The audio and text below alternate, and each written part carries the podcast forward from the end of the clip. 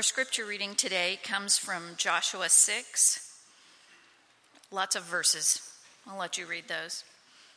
Now Jericho was shut up inside and outside because of the people of Israel.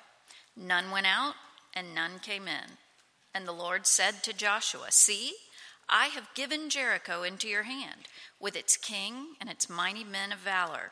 You shall march around the city, all the men of war going around the city once.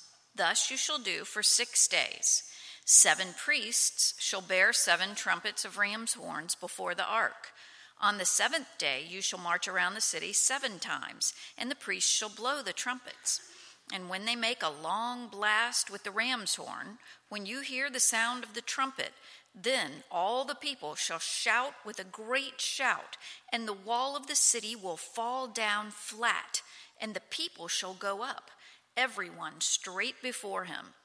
So Joshua the son of Nun called the priests and said to them, Take up the ark of the covenant, and let seven priests bear seven trumpets of ram's horns before the ark of the Lord. And he said to the people, Go forward, march around the city, and let the armed men pass on before the ark of the Lord. But Joshua commanded the people, You shall not shout, nor make your voice heard Neither shall any word go out of your mouth until the day that I tell you to shout. Then you shall shout. So he caused the ark of the Lord to circle the city, going about it once. And they came into the camp and spent the night in the camp. And the second day they marched around the city once and returned into the camp. So they did for six days. On the seventh day they rose early at the dawn of day and marched around the city in the same manner seven times. It was only on that day that they marched around the city seven times. And at the seventh time, when the priests had blown the trumpets, Joshua said to the people, Shout, for the Lord has given you the city, and the city and all that is within it shall be devoted to the Lord for destruction. Only Rahab the prostitute and all who are with her in her house shall live, because she hid the messengers whom we sent. So the people shouted, and the trumpets were blown. As soon as the people heard the sound of the trumpet, the people shouted a great shout, and the wall fell down flat, so that the people went up into the city, every man straight before him, and they captured the city. But Rahab the prostitute and her father's household and all who belonged to her, Joshua saved alive. And she has lived in Israel to this day because she hid the messengers whom Joshua sent to spy out Jericho. This is God's word. Amen. Well, thank you. If you've been with us, uh, you know one of the challenges of Old Testament narratives is uh, cutting down these long portions of Scripture to uh, ones that are manageable, um, but also tell the story. So Thank you for hanging in there. If you don't know me, my name is Jeff Skipper. I'm the church planning apprentice here at Church of the Redeemer. Um, we're in the gathering phase of things, and it's going well. So uh, I just uh, encourage you to pray for us and keep your eyes open on what's going on and events, and uh, come talk to me if you have questions and stuff. Uh, well, this morning, uh, in case you've missed recently, um, we've been working through the history of the Old Testament, and now we've reached the story about the land in the book of Joshua. So again, we've seen God choose Israel We've seen him deliver them from Egypt, perform all these miracles in the wilderness. We've seen that the first generation died because they were disobedient and uh, faithless. And now the second generation has just crossed over the Jordan River and into the promised land. It's been a long time coming, right? They're in the land of Canaan. And Joshua 5 has this beautiful description at the very end. It says, The manna ceased, and there was no longer manna for the people of Israel, but they ate of the fruit of the land of Canaan that year. And you know that fruit tasted good after 40 years of eating just manna in the wilderness. They tasted the fruit of Canaan, and you know it tasted good. Also, last week at the end of chapter 5, we saw that Israel reached a city on the edge of the promised land called Jericho. And it was there that Joshua, uh, right outside of Jericho, Joshua is Israel's new leader after Moses. He had this amazing encounter with the commander of the Lord's army. And last week we saw that this was the Lord himself. I grew up listening to a lot of Elvis Presley. Got to take a nod at my dad there for that. Uh, and, and I always heard one of the gospel CDs was Joshua fought the Battle of Jericho. There was a song on there. Uh, you need to look up that version. It's probably the best one. Uh, but you may have grew up in Sunday school uh, listening to that song, and the walls came tumbling down. You guys remember that? And, and truth be told, as we will see, that the Battle of Jericho wasn't really won in the fighting that took place there.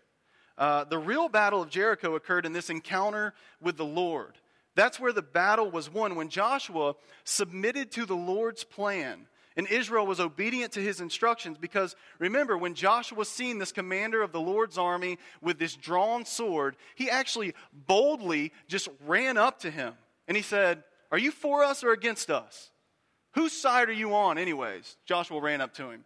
And you guys remember how the Lord's respond, responded, right? No. That's all he said. Don't you love being able to respond like that? Whose side are you on? No. That's how the Lord responded. And so what he was saying was, Joshua, you've got it all backwards. The question isn't, am I for you? The question is, are you for me? Or as Drew put it last week, he says, I don't serve you, you serve me. You don't command me, I command you. And at that point, we see Joshua fell on his face in worship. He, he hit the ground. And rather than getting the Lord on his plan and agenda, he got on the Lord's plan. And it was there that he was made ready to take the land that God had actually given into his hand. Now, the city of Jericho was a huge problem of Israel. It was heavily fortified, it was heavily defended, it was a pretty small city. The scripture says in verse 1 of chapter 6 that it was shut up inside and outside, meaning that the city was actually barred in the front and in the back, which shows that they were in fear. We've already read that their hearts melted when they heard that Israel was coming. But the city was almost an impregnable fortress for the very purpose of preventing enemy penetration into Canaan. I mean, it was a key city to take because Jericho was right on the edge of the land. So Jericho had to be taken first in order to take the rest of the land. And the Lord had set Jericho apart as an object of his judgment. Uh, the scripture says that the entire city was to be devoted to him, and that Hebrew term is herem and it means to devote to destruction as an offering to the Lord. Now, one reason for this is because there could be no pagan influence left in the land. The book of Deuteronomy, the law is very clear on this that no pagan influence should be le- left in the land unless uh, they lead Israel astray to follow these false gods that would eventually lead to their own judgment, which was exile, which we actually see happen in this story eventually. And also, let's not overlook the fact that the people of Jericho were wicked and they were godless. Twice in the book of Deuteronomy, chapter 9, verses 4 and 5, the Lord tells Israel, He says, Hey, it's not because that you're super righteous that I'm going to give you this land. It's because they are wicked that I'm going to drive these wicked people out of this land and then fulfill my promise to you. It's because of their wickedness. Now, back in chapter 2, we read that Joshua had sent spies to the land of Jericho. And while they were there, they were taken in by this Canaanite prostitute. Her name was Rahab. And for their protection, they promised her, they said, When we come back to take the city, we're going to spare you and spare your family. And while they were there, she shared some interesting information. She said that the people of Jericho had actually heard the news of the one true God. Back in Joshua chapter 2, verses 10 and 11, Rahab told the spies, she said this, For we have heard. She says, We've heard what the Lord's done. We, we heard how he dried up the waters of the Red Sea. We heard how you guys went out there and took care of those two kings and devoted them to destruction. And as soon as we heard it, our hearts melted. Every man. And then she said, For the Lord your God, he is God in the heavens above and on the earth beneath. Listen, Jericho had heard of everything that the Lord had done, and yet they refused to repent. And this statement also shows us the amazing faith of Rahab. He, Hebrews 11 says that, that, that Rahab had faith. And so that shows us that this isn't about outsiders and insiders. Because although Rahab was not an Israelite, she is spared and saved by her faith. And we've also seen that just being an Israelite didn't mean that you were safe from God's judgment. I mean, the entire first generation was judged because of their lack of faith and their disobedience. And we even see in the next chapter that some of the Israelites are judged because of their disobedience. So, if you separate their wickedness and, and, and the wickedness and unbelief of Jericho from the actual judgment that Jericho receives, this isn't going to make sense. You won't understand this. It'll seem unfair. But if you have a healthy biblical understanding of God's holiness and what happens when the holiness of God meets sin, you will understand judgment and the justice of God. And essentially, this whole story is just a foreshadowing of the final judgment. Because remember, back in Genesis 15, when the Lord made the covenant with Abram, uh, he, he said this was going to happen. He said, Abram, your descendants are going to be taken into slavery for about 400 years, but they're eventually going to come back to this land of Canaan. And it's only when the iniquity of the Amorites are full. When, when that happens, uh, then you're going to come back and you're going to take this land. And that time is now. The Amorites were one of the main population groups of Canaan, and their wickedness has reached a point uh, to which they are ripe for judgment. So, the sobering truth is that these people were not innocent. They had heard, they were wicked, and also that God is a God of justice. And so, after crossing the river and Joshua having this encounter with the Lord, Israel's right outside of Jericho, and it's time for conquest. And so, if you see in your worship folder, I just have three points this morning the strange battle plan, the faithful obedience, and the shout of victory. What's the plan of attack on Jericho? The strange battle plan. If you look in verses 2 through 5 of chapter 6, we just read, uh, it's believed that this is actually a continuation of the end of chapter 5. That the commander of the Lord's army is talking to Joshua, and he gives Joshua the battle plan.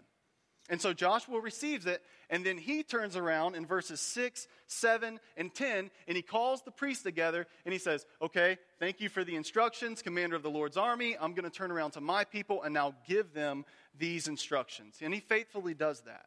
So, just to recap, if you kind of got lost in those instructions as we read the scripture, or maybe you've forgotten or, or just never heard, let's recap what the battle plan is. Okay? The plan is to have seven priests blow trumpets while they walk around the city one time every day for six days. And they're going to walk out in front of the Ark of the Covenant, right? This signified, this was this box with things in it, and it, and it signified God's presence in the middle, in the center of their formation. And there's going to be armed men out in front of them and behind them. And then the rest of the army follows in complete silence. Because remember, not a word was to be spoken. And then on the seventh day, they're going to walk around this city seven times while the priests blow the trumpets, and then everybody's going to shout with a great shout, and then the walls will fall down. Seriously? I mean, it, does that sound kind of silly to you? I mean, those sound like pretty strange instructions. Would you have done it? Would you uh, have obeyed those battle plans? I mean, think about how weird those instructions are. Just marching around the city in silence every day with absolutely nothing happening. You can imagine how foolish they looked out there, just blowing their little horns and walking in silence. I mean, it, it could have been a little creepy after a while. I mean, if you come march around my house in silence, it's going to weird me out a little bit after a while. A little disconcerting, some type of psychological tactic, I don't know. But overall, please don't do that, by the way. Uh, that will really scare me. Y'all going to meet up after church walking around my house in silence. Uh, overall, as a plan for battle, it looks pretty dumb. I mean, this just isn't how battle's done. I'm thinking, let's rush the walls, let's throw some ladders up there, get a few of you guys to be the first wave. Some of y'all get taken out, right? Get our spears and arrows or whatever we need, uh, slingshots, and get into the city and let's do work. Let's get to work. I'm thinking something along those lines, right? But God doesn't work this way. This isn't God's way. So, what does this tell us about the way God works? Well, first of all, God must not think like us. Because this is not what we would have come up with, nor would we have thought this was a great plan. If we received these instructions, we wouldn't have said, ah, That's brilliant. Why, didn't, why didn't we think of that in the first place? Absolutely not. God must not think like us. And secondly, from this, we learn that God works through weakness.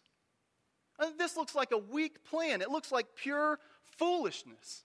You can imagine the people of Jericho on top of the walls just mocking Israel, yelling insults at them, probably throwing things at them. Uh, that, that happens in the VeggieTales version, which is probably historically accurate. Uh, Jesus' Storybook Bible says it too, so that counts for something. You can imagine that's probably happening on top of these walls.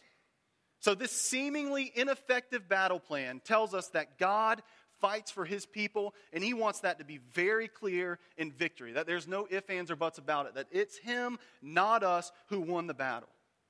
And time and time again in Scripture, we see this. We see verses that say, hey, you prepare the horse for battle, but the battle belongs to who? The Lord.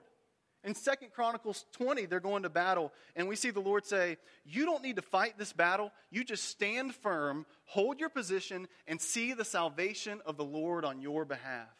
And again, in Zechariah 4 6, the scripture says, Not by might, nor by power, but by my spirit, says the Lord of hosts. We could go on and on how that theme runs through scripture. And here at Jericho, the battle plan is one that looks like weakness.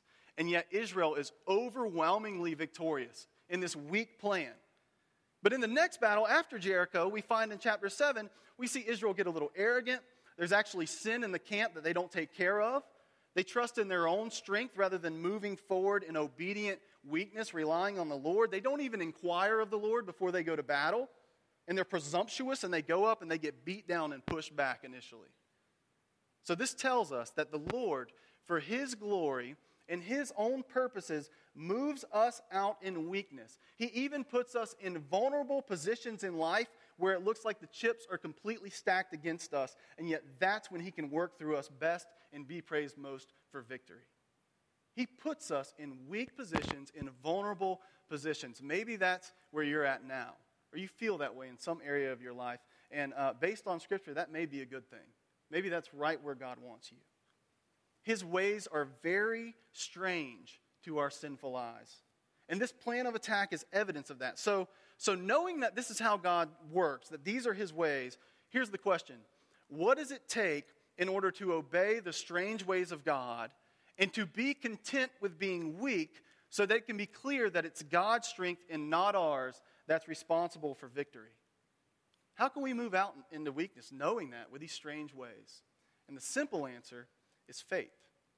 Faithful obedience. Despite how bizarre these plans may have seemed, Israel obeys. In chapter 6, verses 11 through 15, the author, without mentioning any occurrence of complaining, questioning, or grumbling, which had been so characteristic of the first generation in any type of faith situation, it says in verse 11 Joshua caused the ark of the Lord to circle the city, going about it once, and they came into the camp and they spent the night. Then Joshua rose early in the morning, and then verse 14, and the second day they marched around the city once and returned into the camp, and so they did for six days. So again, they're told to march around the city in complete silence for seven days, blowing horns, carrying a box, and then shouting really loud at the end, and they obeyed. I don't know about you, but after day one, day two, three, day four, day five, day six, I have a feeling that I would have been the guy way in the back dragging my feet a little bit, mumbling under my breath. This is a joke. I mean, after day four, five, can you imagine? What, what are we really doing here? This is a waste. Let's call a timeout. Let's huddle back up, guys. Uh, this is really strange. I don't think this is going to work. What are we really doing here? And without the eyes of faith and trust and understanding how God works, that will be our attitude in following his ways. So, this leads me to ask you how do you react when nothing changes after you've been obedient for a long time to what God has asked? When nothing seems to be happening and you feel like you're doing all the right things and yet you still see no evidence of change and you feel like you've been obedient to what God has called you to, do you, do you get cynical? Do you get hopeless or apathetic and just give up? Or do you get bitter towards God after walking around the city for six days, I wonder if not even one stone began to shake in Jericho. Not a latch, not a screw, not a, even a chain began to clink around and rattle a little bit. Nothing rattled, nothing fell. There was no sign of the walls of Jericho falling after six days. I mean, surely if there was ever uh, the, the time to be tempted to lose hope and say, you know what, they're right up there on top of these walls. I mean, what are we really doing down here? This is a waste of time. We do this a lot in life when we obey and we don't see change, don't we? We've been obedient for a long time and nothing changes, do we not slip into those attitudes? Because we're sinful, we focus on our circumstances and our sufferings rather than what God is doing, and that quenches our faith in God, and it often leads us to becoming cynical about life and following God. When, when nothing happens, we, we get cynical about God actually working. Paul Miller, in his book, A Praying Life, which we're pretty familiar with around here, he said this He said, Cynicism questions the active goodness of God on our behalf. It creates a numbness towards life. It's critical, it's passive, without hope. It leaves us doubting. It shuts down our hearts, and we just show up for life going through the motions. Some days it's just hard to even get out of our pajamas. It's like the guy in the back of the procession walking around Jericho, kicking the dirt and grumbling, just going through the motions. After six days. You see, cynicism says nothing's going to happen anyway. I mean, what's the point? And if we get to that point in life, first of all, we may not even pray at all. But if we do pray, we won't really be engaged and invested because we don't think anything's actually happening or will happen. We won't support or join certain ministries in the church because we'll cynically think, well, it's not like we can really change anything, anyways. I mean, we can sit down and we can try to start a new mercy ministry, but it's not like we can really make a dent in the overwhelming amount of wrong that needs to be made right. We won't pursue or enter into certain relationships with people because we've already given up on them. I mean, we'll say things like, oh, they'll never change. I know how they are. I'm not even going to waste my time. Have you ever felt that way with anybody in your life? That's the paralyzing effect of cynicism that results from a lack of faith. And oftentimes it starts by saying things like, man, I've been doing all the right things. I've been reading my Bible, going to church, and so on. Why isn't God doing anything? Why isn't God providing? Why isn't He healing or moving or saving? I'm doing my part. Why is God not holding up His end of the deal? And when we think that way, we're only being obedient in order to get our way from God, right? We're, we're not obeying uh, just out of faith for His will to be done. We're more like the elder brother in the parable of the prodigal son. And the guard to falling prey to this deadly attitude is submission to God out of faith. That's grounded in his good character and his promises. Only then will we submit to the strange ways of God. Only then will we submit to what we're experiencing in life and actually persevere through our circumstances and sufferings, believing that God is working out all things for the good of those who love him. You see, faith sees circumstances through the lens of God's goodness. It sees all of its circumstances through the lens of God's goodness. And when we do that, we're enabled to persevere and not lose hope. Because by faith, Israel obeyed the strange battle plans. They persevered when everything seemed hopeless because their obedience was grounded by faith in the goodness of God. You see, truly, without faith, it's impossible to please God. Because without faith, God's goodness is overshadowed in our eyes by our circumstances, and we become cynical and paralyzed from obeying Him?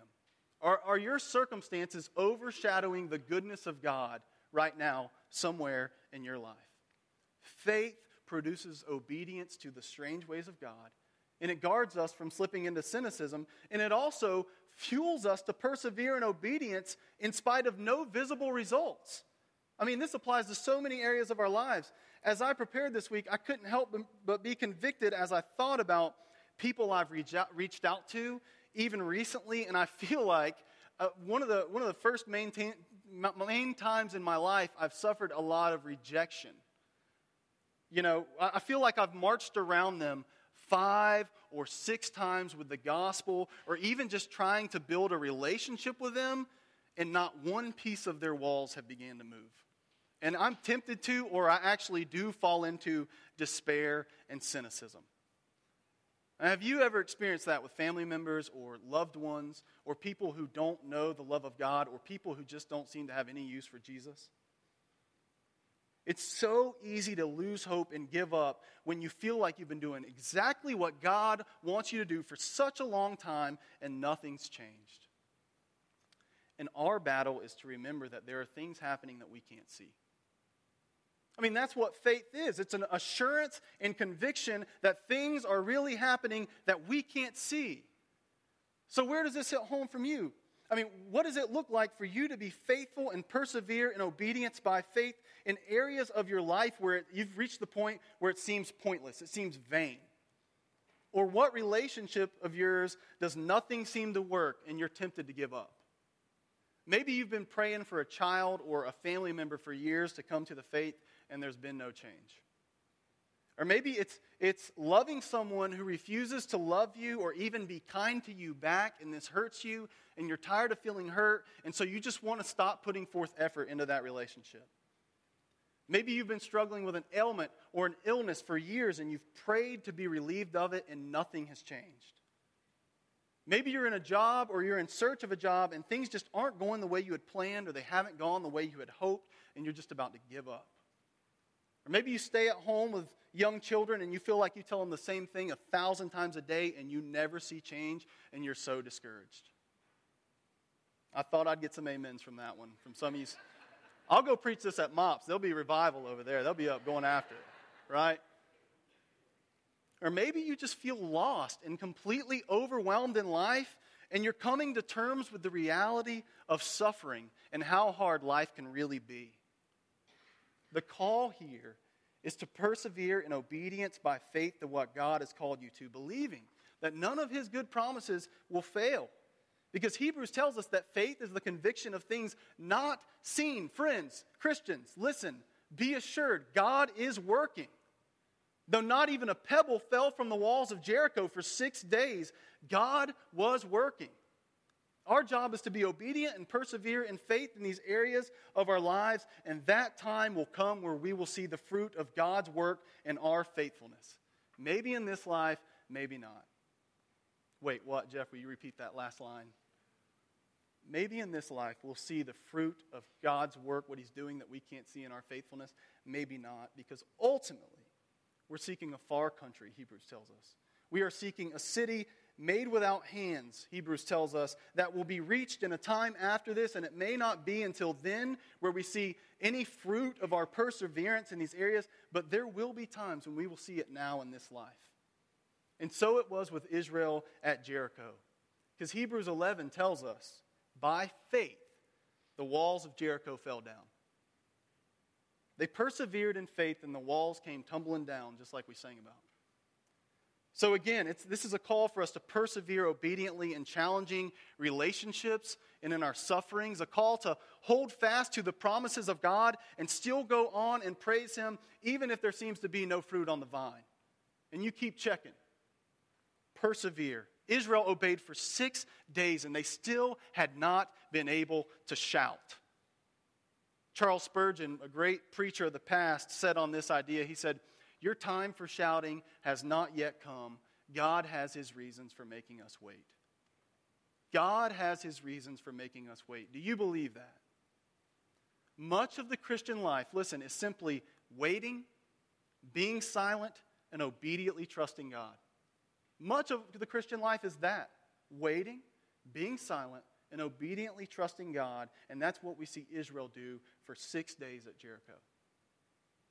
But there is a greater, much greater story to be told in the shout of victory. How does this story point to the work of Jesus? You remember the Canaanite prostitute Rahab that I mentioned earlier? She was saved in the Battle of Jericho, and eventually, time shows us and tells us that she would come into the family of Israel, and one of her descendants would be none other than the Messiah. Jesus, the longed for one that the entire Old Testament pointed to, she, the foreign prostitute, made it into the most famous list of genealogy in all of history. This would not have been our plan for the line of genealogy for the Messiah, but it was God's plan. More evidence that God uses what is weak and what the world would call foolish to do great things. This is how God works. So, how does this story point us even more? The story of Jericho point us more to the work of Jesus. Now, as I mentioned a minute ago, we believe all of the Old Testament points to and was preparatory for the coming of the Messiah, Jesus. And some things, more than others, are very explicit. Uh, they, they remind us of Jesus very explicitly. And as I prepared this week, uh, there were three ways in this story reminded me of Jesus the silence, the shout, and the victory. The silence, like Israel walked around Jericho six times in complete silence for six days, so Jesus did much of the same as he encircled the walls of death. Listen, after Jesus was arrested, we see this amazing obedience to suffering according to the will of God. And there is an interesting and almost mysterious silence about Jesus as he makes his way to his battle on the cross. Isaiah 53, which prophesies about the Messiah, says in verse 7 He was oppressed and he was afflicted, and yet he opened not his mouth. Like a lamb that is led to the slaughter, and like a sheep that before its shears is silent, so he opened not his mouth. And so we see Jesus do very much the same as he's walking to the cross. 1 Peter 2 says this When he was reviled, he did not revile in return. And when he suffered, he did not threaten, but he continued entrusting himself to him who judges justly. He silently and obediently persevered in the face of insult and harm. The gospel accounts tell us this. In Matthew 27, verses 12 through 14, he was accused by the chief priests and elders, but he gave no answer. I love this. And then Pilate said to him, Don't you hear how many things they testify against you? But he gave no answer, not even to a single charge, so that the governor was amazed. Mark 15 says, But Jesus made no further answer, and Pilate was amazed. Luke 23 says, Herod questioned Jesus at some length, but he made no answer. Jesus was obeying his Father. He didn't need to defend himself. He was approaching his greatest work to break down the walls of sin and death on the cross, and it was as if he was encircling death and sin and hell itself in silence, waiting on God, just like Israel did at Jericho. And not only do we see a silence, but we see a shout. On the seventh day after encircling Jericho seven times, Israel shouted with a great shout, and the walls of Jericho fell down. And so, very much the same way, as Jesus hung on the cross, he too gave a great shout before his last breath. Matthew 27 50 says, Jesus cried out with a loud voice and then yielded up his spirit. Mark 15, Jesus uttered a loud cry and then breathed his last. And John, in chapter 19, verse 30, tells us what he said.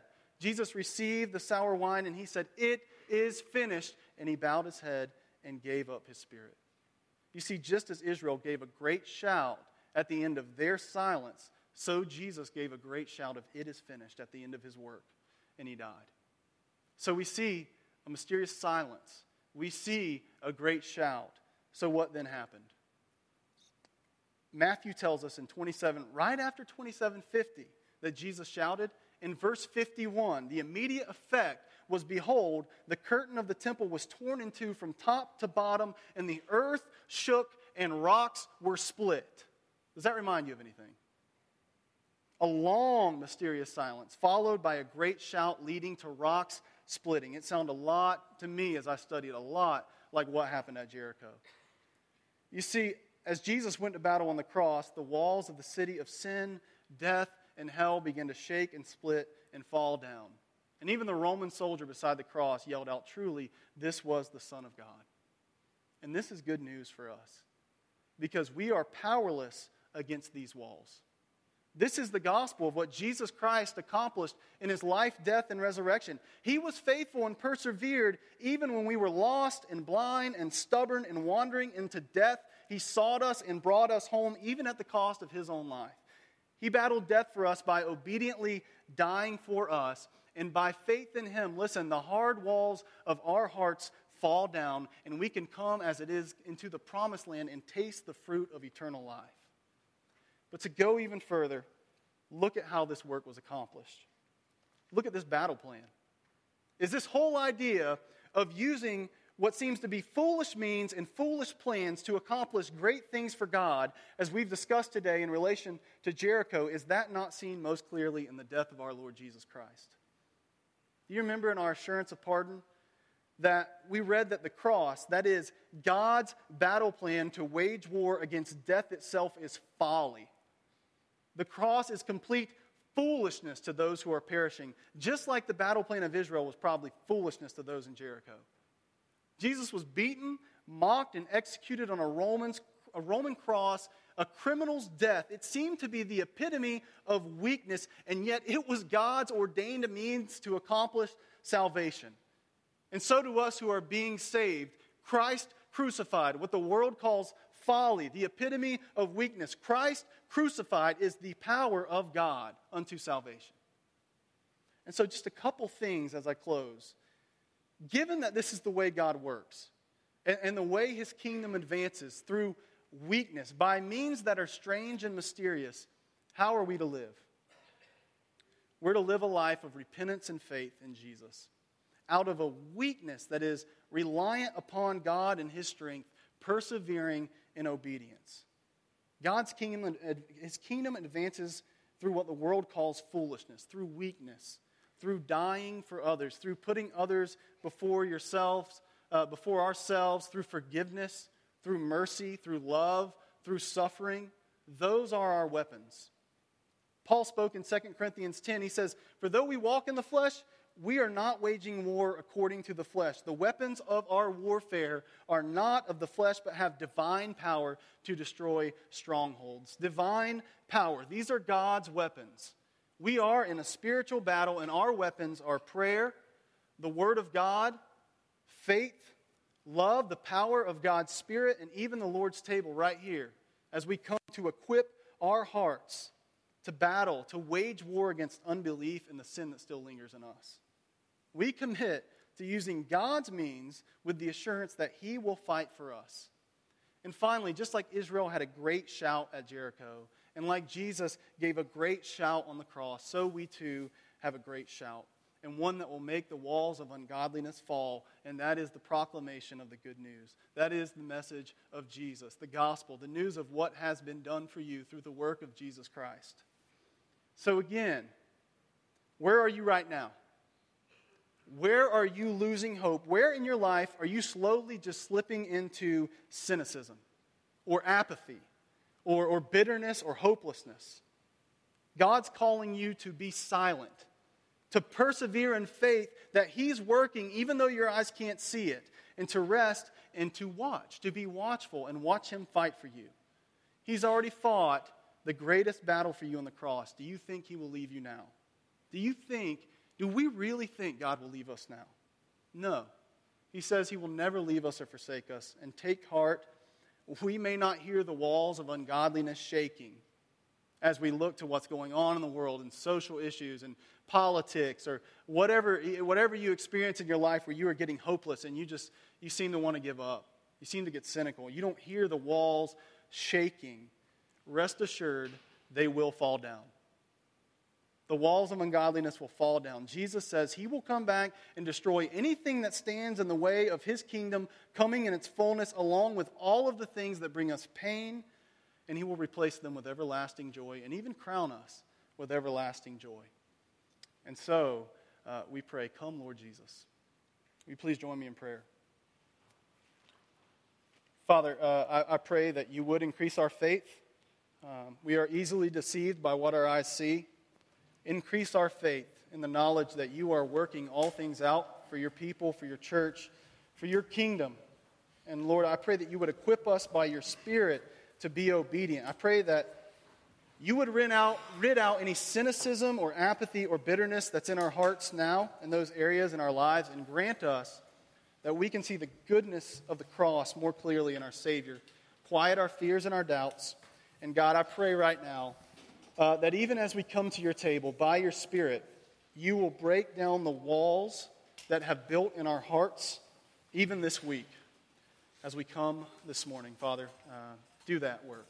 In Jesus' name, amen. Thank you guys for sticking with us. Know we went over today, but we figure we're having lunch, and nobody wants to eat when it still says 10 on your watch. You need to eat when it says 11.